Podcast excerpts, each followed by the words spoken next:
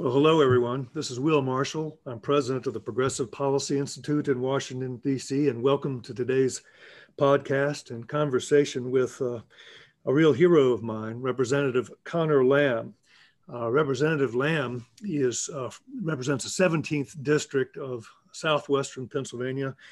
Um, he uh, was one of the stars in the class of 2018 who was uh, that, that helped the Democrats take over uh, the Congress or the House, that is. And he, uh, you know, I think won in what would used to be considered a classic swing district. I don't know if it still is. We'll find out. Uh, but uh, Representative Lamb, uh, before coming to Congress, was an assistant U.S. attorney in Pittsburgh.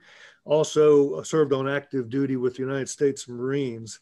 As I said, really a standout member of this this new class, uh, just having won re-election in 2020.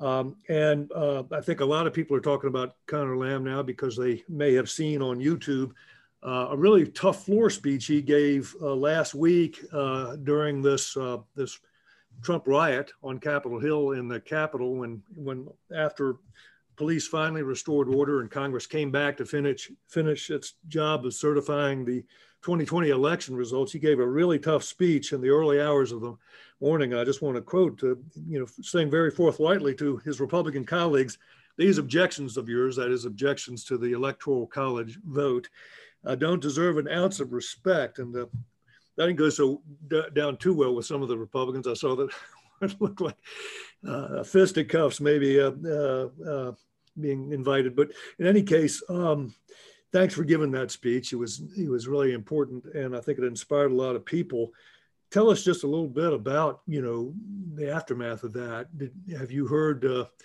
uh, you know what's been the public reaction in your district in your state uh, to to that that that speech uh, it's been supportive because i think that a lot of people uh, out here even in what you referred to as a, a swing district which it is um, i think everyone has had this feeling for a long time like these people are lying with impunity you know, and nobody else gets to live their life that way. You know, nobody else gets to go to work every day and just not tell the truth and and not be held accountable for it. And I think after what we saw at the Capitol during the day last Wednesday, the attack, literally a, an invasion and an attack of our Capitol, um, everybody knew how serious this was and what the stakes were, and the idea that you would have these elected representatives, people elected on the same ballots that they were saying were fraudulent only for the presidential election and not for them and their own votes would still be pushing these same lies that clearly are what is responsible for the attack. Um, that just that just strikes a nerve for all Americans. Like it's not a mm-hmm. Democrat Republican thing. I heard from plenty of conservative Trump supporting people that they agreed with what I said, and and so it was kind of a I think it was an important nonpartisan, just kind of pro America moment. Yes, well, I, uh, did you get a sense that there were uh, some sense of shame among House Republicans who had gone along with this uh, Trump legend that uh, there was something wrong with the 2020 vote?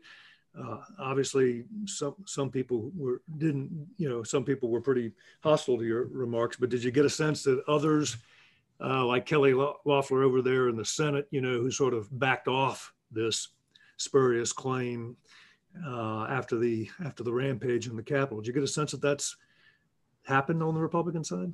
I think a little bit. I mean, there were some obviously who who changed their position on the objections from earlier in the day, and then after the invasion, decided no longer to support them. So I think that's an example. Um, there was others. There's one example I can think of of somebody I know pretty well who um, actually still voted for the objections, but stayed out of the chamber completely, never spoke on the record, and has not done a single media appearance since. Mm-hmm. Um, so it's manifesting in different ways. And then I think the members who were on the floor when I was, you can see from their reaction that that having that light shined on them uh, hurt very much, and that mm-hmm. probably has some connection to shame that they were feeling. Uh, you know, they decided to to get angry about it, um, but you know that's that's going to be how we have to deal with these people. Um, for a while, probably because uh, they are either they either know what they're doing and are choosing to do it anyway to the really detriment of our democracy and national security, which I think is true for most of them, or they are so willfully blind um, that we really have to spell that out for their own constituents a lot more clearly than I even realized. Mm-hmm. Well, uh, you know, you you stress the gravity of this invasion, this you know of the Capitol, really an attack on Congress, uh, incited by the President of the United States, pretty unprecedented in our in our history. Um, and I guess one question is how long will this sense of outrage and insult last? You know, I was just reading something in on the in the Republican media, which described the atmosphere last Wednesday as a festival atmosphere. But you know, when you look at the pictures of people battering down doors and walls, looking for Nancy Pelosi's office, battering police officers, including one or two actually who are dead now, uh, and, and, five people are dead. Uh, you know you know, how important is impeachment, uh, Congressman, to driving home to the American people the, the seriousness of this of this insurrection? Yeah, it's important for that purpose. You know, for the purpose of kind of public accountability. Um, you know, showing that no one is above the law. But I, I actually think it's it's more important for like an immediate practical purpose, which is that President Trump actually poses a threat to our government, our institutions, and many of our communities right now because he is the person um, that all of these different groups, you know, the Oath Keepers, the Boogaloo Boys, the Proud Boys, uh, you know, all these violent insurrectionists, he's the one that ties them all together. And he is the one who they take their orders and uh, inspiration from.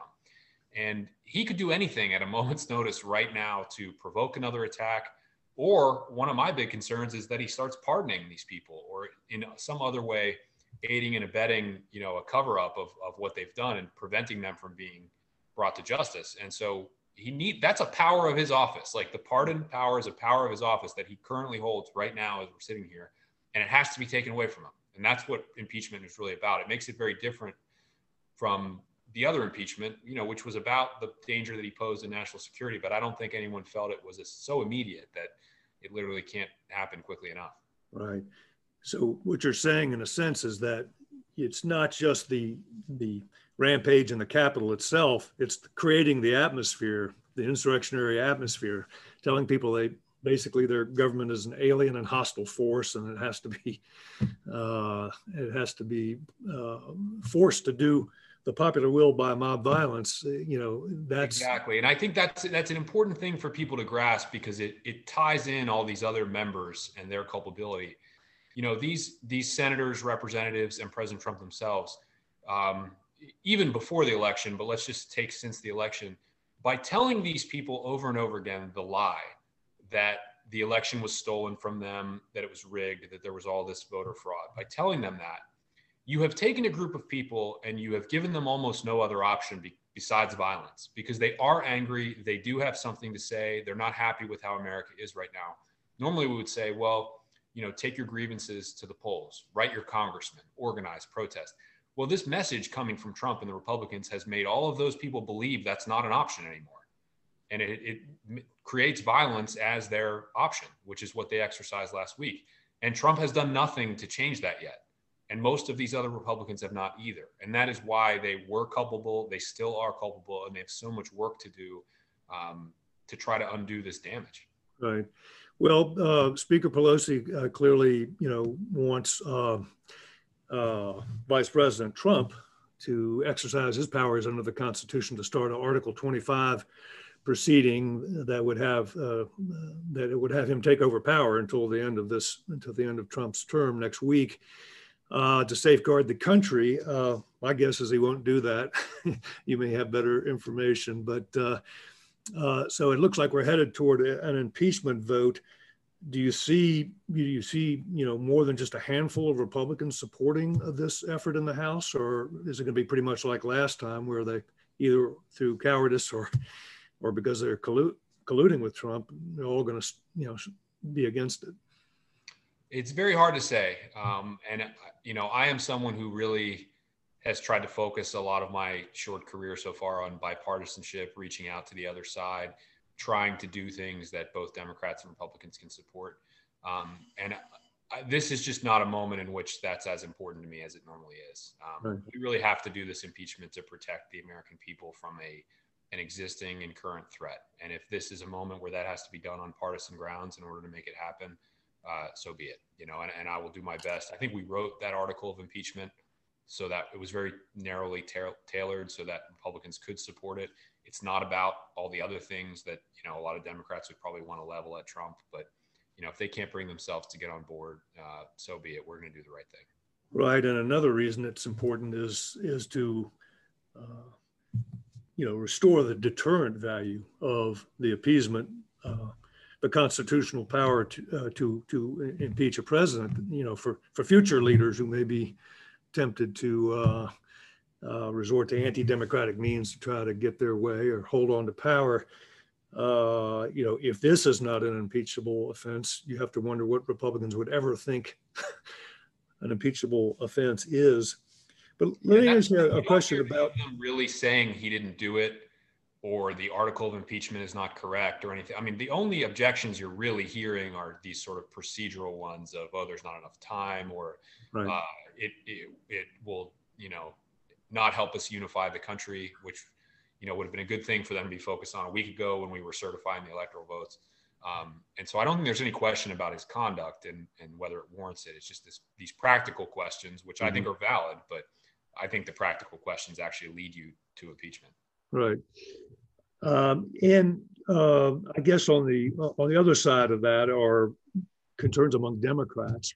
Obviously, that you know Joe Biden takes office next week, and you know under normal circumstances he wouldn't have had to worry much. We would have had a peaceful transition, and he could have just launched into his agenda. But uh, the impeachment might be an overhang, uh, unwelcome overhang from you know Trumpian a Trumpian cloud that hangs over his administration uh, and eats up bandwidth that would be he would rather spend on advancing his you know priorities in the new Congress.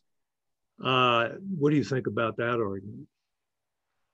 Uh, it, again, it's it's a valid concern, and uh, impeachment is not a perfect tool for that reason. I mean, mm-hmm. it is it is concerning, but I just keep coming back to the fact that you know, if you think about the past year that we've been through, all that we all have seen on television about essential workers and these doctors and nurses that we all probably even know who've worked like 25 days in a row, you know, 12 hour shifts, constant stress and strain, saving people's lives. There's a lot of people in America who've done that for the last year. And I think if we have to ask the Senate to do that for a little while to literally uh, ensure the functioning and transition of our government, um, I don't. I just don't think that's too much to ask. Right. Um, Congressman, let me ask about other things. That is, other sanctions. Let's say that we have an impeachment. The House obviously will pass it. Senate, my guess is they won't, but you know, you can always live in hope. But um, but uh, after that, uh, there'll be a new Justice Department. Um, would you be in favor of bringing federal charges? You know, there are there are uh, uh, inciting uh, violence uh, and sedition or you know federal crimes with very serious penalties. Do you think that the you know the Justice Department ought to look at bringing charges against Trump and maybe some of the other people who were haranguing that mob last Wednesday before they marched on the Capitol? Um, I don't think he should be treated differently than any other American once he leaves office. Um, and what way that comes out, I don't know, because you, you know his comments are sort of a layer removed from uh, you know the direct actions of the people that were following them in the sense that you know he didn't explicitly say like break the windows go in you know? So it, that's a that's just a hazy area of the law. It really is. And and one of the challenges that we encountered in the first impeachment was um, a lot of these crimes have to do with your intentions your state of mind and it's almost impossible to pin down a single state of mind or intention to Trump. You know, I mean, it's just the way that he sort of is. Um, it's another reason that impeachment is a is a more effective and, and probably accurate option here because the the real core of what he did was a complete betrayal of his oath of office as president. You know, it's not so much about the technicalities of criminal statutes.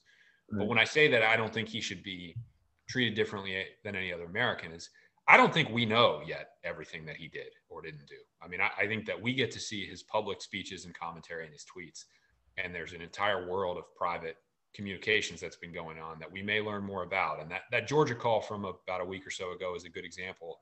I don't know if he knew that was going to become public. But he's probably having calls like that all the time, and that might change, you know, this answer once we learn more about them and and that kind of you know buttresses calls for a really thoroughgoing investigation you know a kind of a 9-11 commission type look at everything leading up to this uh, this assault on the capitol. Well thank you for that because uh, that's in the news this this week and we'll all be watching uh, what happens i guess uh, tomorrow with the with the house impeachment vote. Um, so uh, let me let me switch a little bit to the to the 2020 elections that uh, uh, the president's refusal to accept was the trigger for all that. But again, you back to you and your district. You won in southwestern Pennsylvania. Some might consider consider that Trump country. Describe your district a little for us, Congressman, and you know, and how it was that you were able to uh, you were able to to, to win uh, uh, out there, uh, you know, outside the urban areas where Democrats traditionally thrive. Yeah, my district is a is a mix of suburbs that touch the city of Pittsburgh. So, you know, it's almost urban in, in a number of those places. Mm-hmm. And then it it kind of stretches along the rivers into further suburbs, exurbs, and rural. Um, and so that's basically what makes it a swing district is you get a little bit of, of everything. And in my area in southwestern Pennsylvania, sort of like southeastern Ohio and uh, parts of Michigan.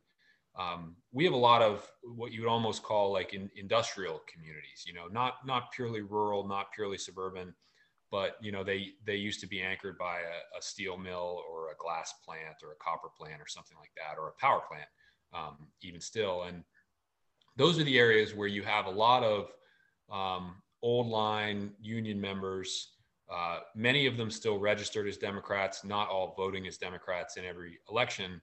Uh, but their votes are up for grabs still. And I think that was how I got into office in the first place. You know, the first time I ran for office, uh, President Trump had won my district by 19 percentage points. And really, the way that we um, climbed back out of that hole was by going straight at these union members uh, who had voted for Trump in pretty large numbers and just talking about uh, the basics of their family budget, economic issues, pension, paycheck, um, and letting them know that that I was going to fight for them on those issues, even if they didn't agree with everything else for the rest of my party. And, and that can still work here in southwestern Pennsylvania. So, so in other words, you've got a lot of, uh, you know, so voters who who fit the profile of the core Trump voter, white working class voters. Um, who may, you know, probably used to work in an industrial sector, maybe still do, but that uh, uh, for, but have moved away. Enough of them, I guess, have moved away uh, from Trump and his party to to maybe flip that direction and flip your district in, in a purple direction. So congratulations on that. Um, let's talk about Pennsylvania for a second. Obviously, critically important state. Once again, you know, uh, no, probably no more important state in the last two presidential elections. No, no more pivotal state. Uh, and Biden's, I mean, uh, Trump's people were really, you know, really convinced that they were going to do well in Pennsylvania. And yet, as you pointed out in his in your floor speech last week, uh, uh Republican candidates ran ahead of Trump uh, in Pennsylvania. I mean, give us your thoughts about about how Biden won Pennsylvania and why why Trump wasn't able to pull off a repeat of his of his 2016 uh, win in Pennsylvania? Yeah, well, first of all, the the Biden campaign did a great job, um, you know, within the confines of the pandemic, uh, organizing, reaching people, being innovative, you know, doing all that they had to do to try to drive turnout. Um, but then when you see the results statewide, you can see Joe Biden won this race in the suburbs, you know, the suburbs of Pittsburgh, the suburbs of Philadelphia, communities that were really solidly pro Republican for a very long time. Uh, and people switched, and a lot of them switched, I think, for reasons of just the stability, um, decency that that Biden represents. The idea of having a more sort of normal president at the helm who's just going to behave as the commander in chief um, and reset things in America. That that matters a lot in the suburbs. Mm-hmm. And then I think he did a very smart thing um, on two of the kind of most hot button issues that were swimming around in the ether here. And, and one was this whole issue of um, energy and especially natural gas. You know, the fracking revolution has been critically important to Pennsylvania as a whole, especially southwestern Pennsylvania. Um, ben Bernanke said during the Obama administration that it was the most important development in the American economy since 2008. Um, and it, it, sometimes shocks people to hear that because if you're not from one of the producing regions, you its effect on your life is sort of invisible, but it has probably still lowered your energy bills and um, it's definitely strengthened our national security. And Biden, uh, from the beginning, was one of the only Democratic candidates to just refuse to talk about a fracking ban of any kind. You know, I mean, he had been in the Obama Biden administration, where to them it was a bridge to an energy future, and he was able to talk about the strengths and weaknesses of it. And he stayed the course on that. And the Trump campaign lied about his position. I mean, they put commercials on TV talking about Biden's fracking ban. Biden will ban fracking. I mean, they really did that for a long time, and it, it made it challenging. But but Biden came to Pittsburgh and gave a speech and, and said, I will not ban fracking. Let me repeat that. I will not ban fracking. And I worked with his campaign a lot to keep that message out there. Um, and so that was that was important. That really stopped the bleeding uh, out here that I think otherwise would have happened. And there was the separate issue, which has been on my mind a lot the last couple of days, is when we had all the the, the protests um, and the looting of, of small businesses and, and the destruction that we all saw in cities around America he came back to Pittsburgh again and he gave a speech that said, uh, looting is not protest, and people who break the law and commit violence and destruction of, pros- of property should be prosecuted. And he not only said it in a speech, he, he turned it into a commercial and put it on the air here in southwestern Pennsylvania. And that wasn't the easiest thing to do given the emotions in the Democratic Party at the time, but he did it. Mm-hmm. And so I think people who were in the middle, independents, moderate Republicans, saw that and said, this is a guy who's practical and pragmatic and has core values and he's not some ideologue and and that's sort of how Pennsylvania is. Right. Well, yeah, Biden, you know, as you as you say, you know, was you know he was against a fracking ban. He was against defund the police. You know, he didn't he didn't uh, subscribe to a lot of the uh, positions that the progressive left were pushing on candidates uh, throughout the 2020 election cycle. Uh, but uh, and I think you you've had you've had some interchanges with the left wing of the you know sort of the progressive left and the Democratic Party about those those uh, those positions, and you know there seems to be uh, a lack of appreciation, put it mildly, on the left that this is a big diverse country and a big diverse Democratic coalition. That you know what goes down in AOC's district in Brooklyn is not going to you know necessarily work in Butler County, Pennsylvania.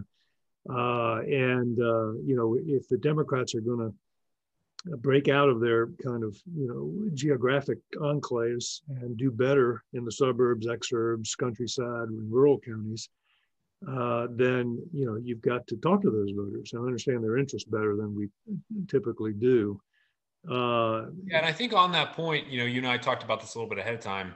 It's one of the reasons that um, you know being sort of a, a, Puritan or like a green ideologue on energy is, is not going to work. Uh, is that in a place like southwestern Pennsylvania, which we all can see now is critical to winning these presidential elections, um, the natural gas uh, revolution ha- has had a really strong kind of geographical component. You know, so it, it's not really, you know, we're not drilling for natural gas in downtown Pittsburgh. It's happening 20 miles, 30 miles outside of the city, uh, in other counties, in communities that used to have a big steel mill or um, even a lot of coal mines. You know, there's a lot of coal mining country around here. And those jobs in the past anchored these communities. You know, everybody worked there and they sponsored the high school football team and it was kind of the center of town life. And a lot of people are familiar with the story of how in our economy as things have changed. Uh, you know, a lot of that stuff went away. It went overseas. It was automated, whatever. Nothing else came in hmm. and replaced that economic weight in these communities. That that money, those hours of work, the opportunities for young people without a college education. Nothing replaced that until natural gas came along. So sometimes, you know, my own more liberal constituents will say to me, "You should be working harder to put." Uh, solar farms in these communities and green energy. And, and I, I'm, I just have to tell them, look, those companies aren't knocking at the door to go to Beaver County or Greene County, Pennsylvania, as far as I know. Uh, but the natural gas companies are.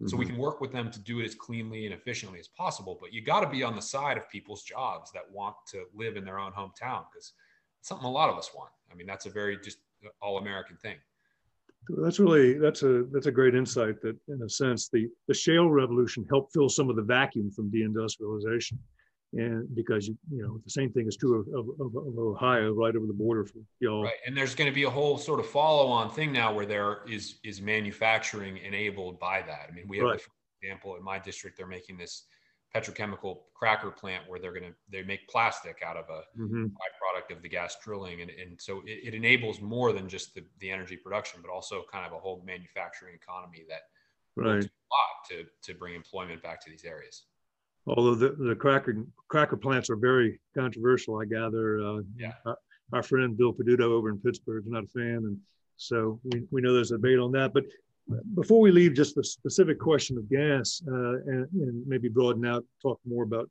ener- energy and climate politics for a bit and policy. Um, you know, how important do you think Biden's position on gas, uh, you know, his understanding of the economic importance, his understanding of how it's working class jobs, you know, good production jobs, middle class jobs. Uh, you know, is that a small factor, uh, you know, uh, or you think a, a, a, powerful one in his ability to, you know, to win in Pennsylvania? Oh, it was a huge factor. Um, and, and really, I think we still lost more votes than we should have because part of the dynamic, like I was saying, was that the, the Trump campaign was just blatantly lying about Biden's position and they started doing it early and they stuck with it for a really long time. I think their polling was showing them how powerful it is because like I said, I mean there's there's whole stretches of the map out here where that's a major issue in almost everyone's economic life. Democrat, Republican, doesn't matter. Um, and so once that message started breaking through to people, oh, Biden's going to ban fracking, your job's going away, you won't. I mean, that's that's a three alarm fire for a family that depends mm-hmm. on that, right? And that was the nature of those were Trump's only effective ads where he would put these normal people on TV and they would say, you know, basically, here's my family and my town. Here's what I do. Joe Biden's going to take that away. It's crushing. Mm-hmm. And so just kind of trying to retake that share of voters who were lied to and tell them Biden's real position took a lot of effort. And we pro- still probably didn't get back everybody, but um, we clawed back enough that it, you know, it, it, it worked. And uh, PPI, Progressive Policy Institute, we had a premonition that uh, uh, the politics of energy and natural gas is going to be very important in Pennsylvania and Ohio. And, you know, it's important in a whole bunch of states, but Pennsylvania and Ohio are in the top five of gas producers in the country. Uh, so we did some polling and we, we drilled down, pun intended, in those, uh, in those gas rich counties, the shale belt in southwestern Pennsylvania and over the border into Ohio. And we found that uh, voters there uh, uh, that that uh, Biden outperformed Hillary Clinton in those counties, the specific shale producing counties, by uh, three points.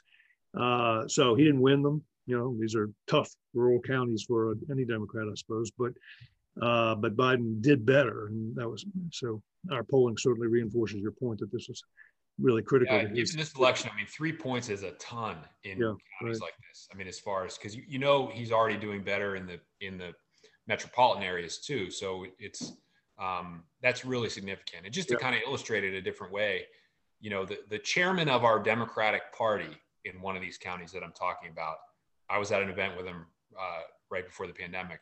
He had just bought his son a car with proceeds from a natural gas lease on his land. I mean, it really it really cuts across the party spectrum out here. So right. understand that. Yeah, and and we should say, you know, our poll also found that 71% of Pennsylvanians take climate change seriously. They think it's a real problem. They want more strenuous action to to fight it. So it is not as though we're people don't know the risk that they want a, a balanced approach that uh, that is good for jobs and the economy and for the climate. Yeah, so let, well, also let's, because let's, this was such a big coal region, you know, people know that that gas actually contributed to to our efforts against carbon emissions because we used to have a lot of coal-fired power plants around right. here and people mining coal and now we don't have as much of that because gas took that market share and there's only half as much carbon and so that's kind of like a locally known factor here in, in a way that i don't think is true in the rest of the country Boy, is that true? And we've tried to make that point because it's nationally true. You know, was pres- under President Obama, uh, our greenhouse gas emissions fell as we substituted uh, coal gener- excuse me, gas generation for coal in the electricity sector. So even as the economy grew, uh, greenhouse gas emissions fell. You can do this uh, if you if you get the the balance of your policies right. And, uh, and I don't think uh, I don't think the previous president got enough enough credit for that. Uh, but but but now we do have a kind of a you know an abolitionist drive that is, you know, uh, the Bernie Sanders, the Progressive Caucus, a lot of folks who think that you know we need to ban gas as quickly as possible.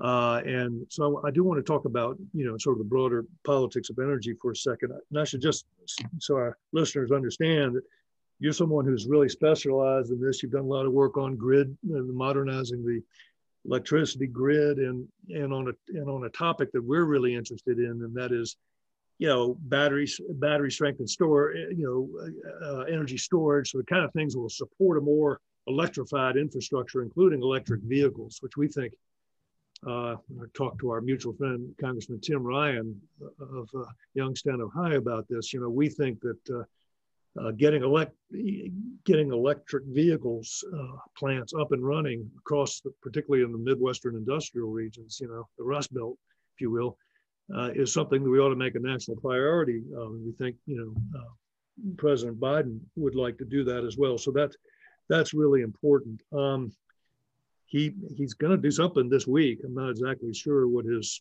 his uh, economic plan for this this week is, but uh, just uh, reflect on his general approach to clean energy infrastructure and and job creation. Is this is this something that you're you're very optimistic about or apprehensive about? Or no, no, it is, and I, I think there's a couple different ways to look at um, what President-elect Biden is going to do here.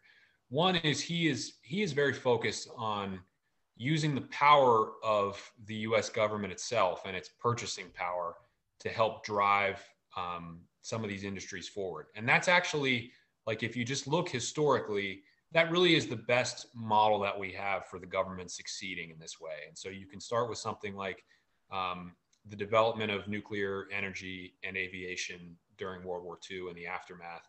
Um, that was mostly driven by, by government purchasing you know, not necessarily direct government employee work every day, but use of the federal purse um, to stimulate these companies in their earliest stages. So, like the first companies that were making KC 130 uh, aircraft, like there wasn't a civilian market for that. So the government had to buy hundreds of those, and then eventually there was. Um, same thing for nuclear, which was invented under the auspices of the Manhattan Project, and um, you know then later became sellable into the civilian world. And so I think Biden is looking at things like the authority that the energy uh, department has to make these large loans, which gave birth to Tesla. You know, everyone always focused on Solyndra in the Obama administration, how that was sort of a scandal, but the other recipient of that loan program was Tesla, and it was mm-hmm. critical mm-hmm. in their development. You know, now world leading uh, electric car company. So he's got that. He's got things like, um, you know, just buying a few million electric trucks for the U.S. Postal Service. Like for some company, that will take them from here to here and make help make them probably a player in driving forward electric vehicles that are you know more truck or van or cargo oriented which is also an important mm-hmm. uh, thing. And, and there's a there's a million examples like that of the way we can use federal spending to help lift this. And and what people need to understand is that's what China has been doing and will do. Our our biggest competitor here you know one of the points that Tim Ryan always makes and I remember when he made it to me the first time was you look at the electrical vehicle market someone is going to build 30 million of these things in the next decade maybe more. Someone's going to do it. It's not a question of whether people want that technology or whether it's coming. Like it is coming. The demand's there. So really the question for us is do we want to do everything it takes to get those built in america or just let china build them? And i, I think at least the people listening to this podcast know our answer to that. Yeah well amen to that. We uh, at ppi we've done a lot of work on this electric vehicle potential. And, you know, here again, the Chinese have a very conscious strategy to dominate this emerging uh, market. Uh, and uh, they now have, they now, they're now responsible for about 40% of the global production of electric vehicles. And we're saying America has some catch up to do. And we got to build the, you know, we got to build the, the infrastructure, storage and charging infrastructure for the mass commercialization of electric vehicles, electric cars and trucks, we got to do that fast because uh, because the Chinese have stolen a bit of a march on us there, just as they did on on solar panel uh, production. And so, you know, uh, and I think that that I think that you know, as you say, the President Biden is aware of that and wants to make sure that we're catching up. but you know, we we are we do have this problem in the Democratic Party, and that that uh, you know there are a lot of people want to have a debate about whether we should be prohibit you know abolishing natural gas and fracking now and uh, or as soon as, soon as we can uh, or you know whether there is a path toward uh, a clean energy uh, transition that you know that is uh, that, that balances our economic interests and our climate uh, interests and that uh, doesn't tell working Americans that they have to give up their jobs you know next year in order to you know to save the climate. so you know we've we've recently done work in which we've proposed a kind of a a bargain uh, in which the government recognizes that gas has been a really important part of the growth of a cleaner grid. That is, it's backstop and reinforced an electric grid that increasingly takes on renewable energy. Wind and, yeah, wind. and that's really important for people to know. I mean, that's a point that, like Ernie Moniz, I know makes a lot. Is you can't. The more solar and wind you put on, you need gas as the flexible backup, and so yeah, that's that's crucial. Yeah, because uh, and I think we're seeing a little of this in California. Uh, it's it's a you know uh, if you don't have the capacity, the backup capacity, then you get shortages and you get blackouts uh, and you get higher higher energy prices. Uh, and so, in addition to the prospect of losing a lot of jobs, uh, these are real concerns that you know that we need to address. So, what what we we sort of proposed in a recent paper at PPI was that you know, there'd be a kind of a new bargain here in which public, you know, authorities, the president, Congress, acknowledge that gas is playing an important role in speeding along America's evolution toward a more uh, clean energy, renewable energy, electricity grid, uh, and and that we need that backstop until we can develop, you know, storage capacities and carbon capture, you know, capacities to, uh, to so that we decarbonize uh, uh, gas and that that is the real, you know, so, so that's the real goal of policy. It's not to, to keep gas in the ground, ban fracking. It is to take the carbon out. uh, that's right. Yeah, and I think that that's the first thing to, to say um, is that we talked about this on Biden's um, energy and climate change task force that I served on. It was chaired by John Kerry. Um, and and the way they ended up phrasing it was technology neutral you know and, and that actually makes a ton of sense if you think about it if we can all agree that the most pressing problem is the emission of greenhouse gases, mainly carbon, but all greenhouse gases. Like that's what's causing climate change. That's our biggest threat. Um, why would we try to pick a favorite technology to stop that? Like I think the, the common sense thing to do would say whatever technology helps us lower emissions the fastest, uh, or whatever mix of technologies, which is what the real experts say we need um, is what we should do. And that's all that someone like me is really asking for. I'm not asking for special treatment for gas, right. uh, saying that I'm pretty sure that in our optimized mix, and that mix has to, you have to take price into account because if things are too expensive, you know, people won't use it, they will rebel, it won't, you know, have the lasting change you seek. Uh, there is clearly going to be a role for gas, and right. there's clearly going to be an international role for gas. I mean, that's the other point is we could do everything right in the United States. You could figure out solar and wind and the rest of it. Um, what's that? 15% of world emissions or something. And they're still building new coal plants in right. Asia, new ones like that are going to run for the next 50 years. So unless we figure out how to export our gas and probably our carbon capturing technology when it's a little more commercially viable, right. uh, you know, these efforts are not going to mean a lot on the world scale. Absolutely. That's a really important point because, uh, as you say, uh, coal is still by far the biggest uh, source of energy throughout the world, and particularly in poorer countries, less technologically advanced ones. And uh, and coal, the Chinese are building new coal plants all over Asia, not just not just in China.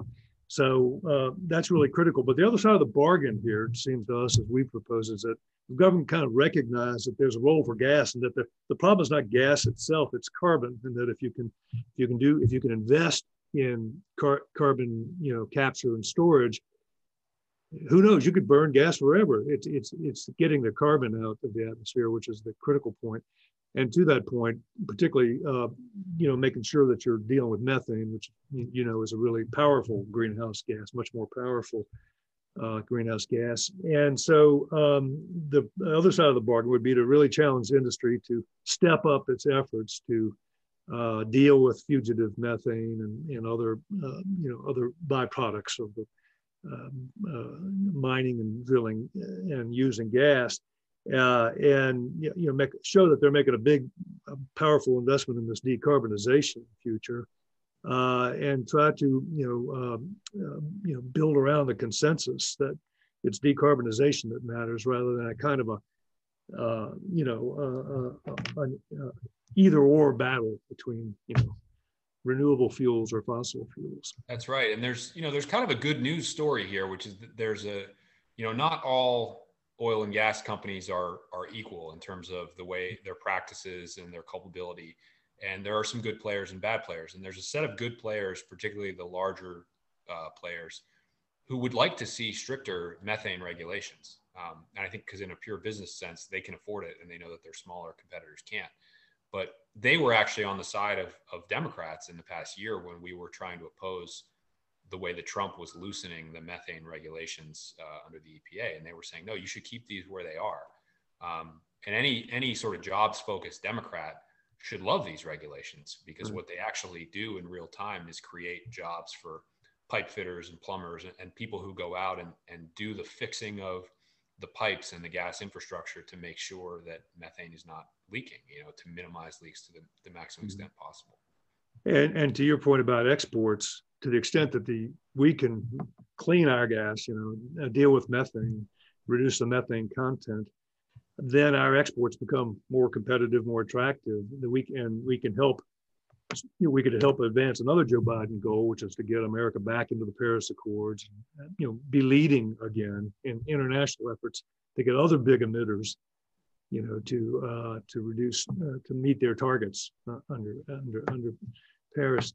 Well, this all sounds good, but how are we going to get a democratic consensus around this very practical, uh, sensible view about, you know, a realistic path and balanced path toward uh, uh, you know uh, the clean energy future, which everybody seems to think we're we're gonna we're heading toward.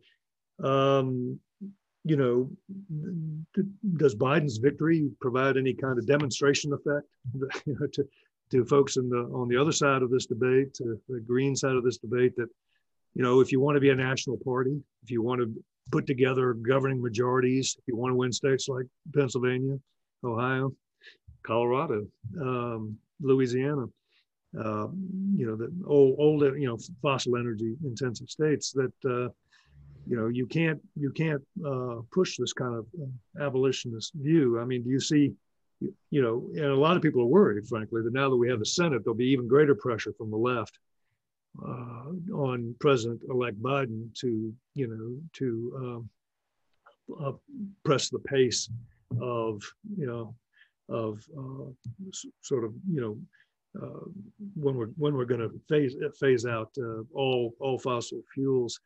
Um, I mean, what's your sense? Is it, has the prac- has the practical uh, viewpoint that you embody, and we think that uh, President-elect Biden does? You know, is this is that growing, or do we still have a big argument ahead with uh, the green left? Well, I think that we probably gained momentum in this past election because the American people showed us that although they trusted Joe Biden to become the commander in chief and they wanted him by a nice large margin, um, you know, they weren't totally buying the Democratic brand either. I mean, they the Democrats lost ground in the House. Right. Here in Pennsylvania, we lost ground in the legislature. Um, so I think that demonstrated kind of where the American people are on this, uh, at least on the economy as a whole. And I, I would say here locally that energy was a big part of that because it was such a big part of the campaign. Um, this is probably an issue where having Joe Biden in the White House is going to be a huge asset. We know where he stands. You know, he's appointed Jennifer Granholm and people like that into his cabinet uh, who are similarly pragmatic, uh, conscious of the environment, care about it, but but focused and practical and able to say, uh, let's do let's be technology neutral and do what it takes to reduce greenhouse gas emissions. That's all we need to do. And so, if mm-hmm. that's carbon capture and gas, uh, or if it's solar or if it's a mix of these things, which probably is great. Right. Uh, legislatively, you know, this may be an issue where we have to plan to go get 25 Republican votes in the House and a few Republican votes in the Senate and lose some on the far left of our party. Uh, that's doable. I mean, I've served on the, the Energy Committee in, in Science, Space, and Technology with these Republicans. Um, they they don't all deny climate change. A lot of them accept it. They just they have sort of a private sector focus on on how you do it, and I, I think a lot of them honestly have a more fine grained understanding of of gas and fossil fuels because they're just closer to those companies, and so they they would like to see that be part of the mix. And if we design our proposals correctly, I, I am confident we can get their votes. Well, that, that's a really interesting point, Congressman, because uh, that suggests the possibility of building center out coalitions in this new Congress where, where Democrats, uh, Democrats uh, can rely on some moderate Republican votes and afford, frankly, to lose uh, folks on the far left who are more dogmatic on, on some issues like energy.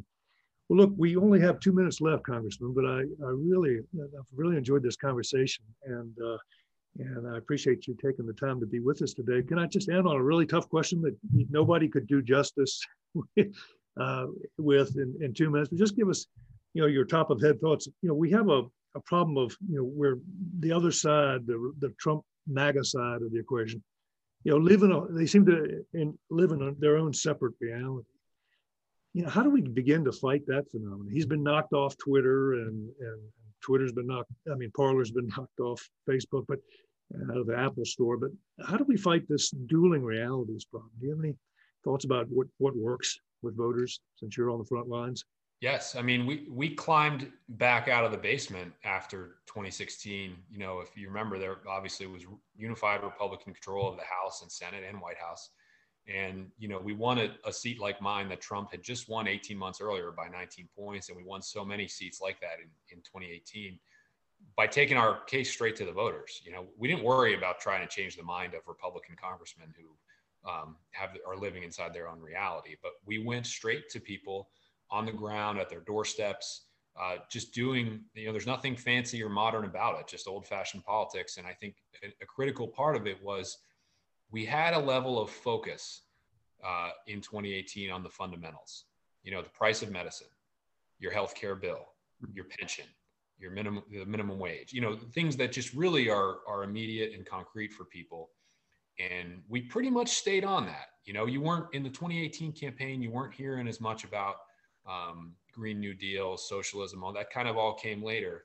Uh, and it hurt us in 2020. And I'm not saying it's the fault of those members, it's part of a Republican attack strategy, but uh, it hurt us. We got away from the fundamentals, or the Marine Corps calls this brilliance in the basics. You know, they're always trying to drill into that. And so I think we can succeed at that again and in future elections by, you know, once the pandemic is over and we can do more of our own grassroots stuff, we no longer have one hand tied behind our back.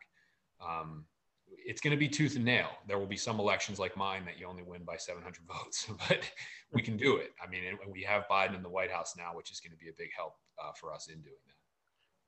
Uh, well, the, the, the, when you tell the voters the truth, you, have got to have a confidence or faith that it'll it'll sink in, and it, it, it seems uh, it seems to be working, but by, by, by a scarily narrow margin sometimes.